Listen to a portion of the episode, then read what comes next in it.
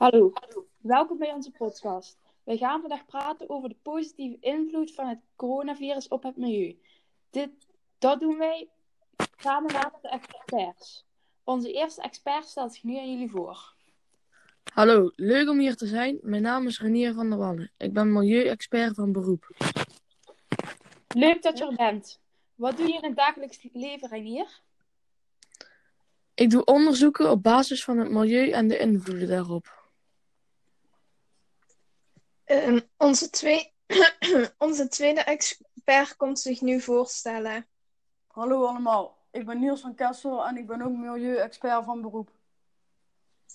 Leuk dat je er bent. En wat doe, je, wat doe jij in het dagelijks leven, Niels? Ik doe veel aan sport, maar de laatste, de laatste tijd door corona game ik veel meer. En wat weten jullie al over het coronavirus af? Dat het een heel snel verspreidend virus is, wat in China is begonnen. Ik weet dat het ehm, een gevaarlijk virus is en dat er veel mensen aan overlijden. En daarom moet iedereen anderhalve meter afstand houden.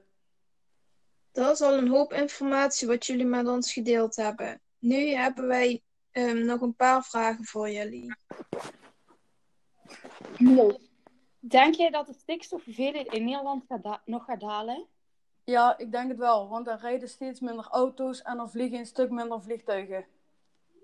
Eh Reinier, hoe zouden we ervoor kunnen zorgen dat na het coronavirus alles zo schoon houden, net zoals nu?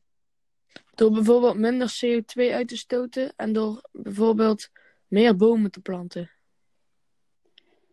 Niels, waarom schat de RIVM slechts een verbetering van de luchtkwaliteit op 10 tot 20 procent?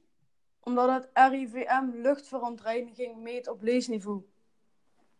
Reinier, hoe kunnen we de kraakheldere rivieren behouden, ook na deze pandemie? Bijvoorbeeld minder toeristen toelaten, niks in de rivieren gooien en er minder boten door, door de rivier laten varen. Niels, hoe krijgen we impact op het virus?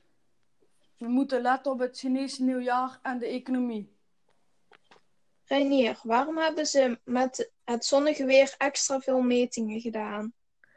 Omdat een satelliet niet door wolken heen kan kijken zonnige... en bij zonnig weer zijn er bijna geen wolken. Niels, denk je dat corona goed is voor het milieu? Ja, want er is minder verkeer op de weg en in de lucht.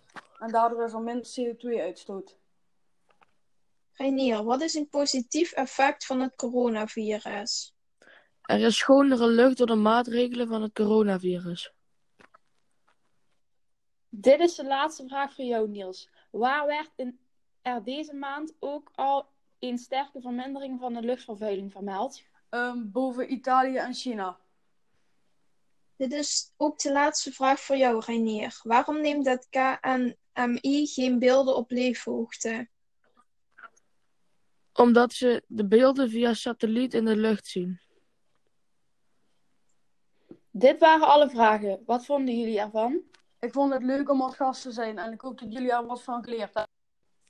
Ik vond het een eer om mee te doen aan deze podcast en ik hoop dat jullie er wat van hebben opgestoken. Bedankt dat jullie er waren. Hopelijk vonden jullie het leuk en bedankt voor het luisteren. Nog een fijne dag en tot de volgende keer met nieuwe experts. Doei. Doei. Doei.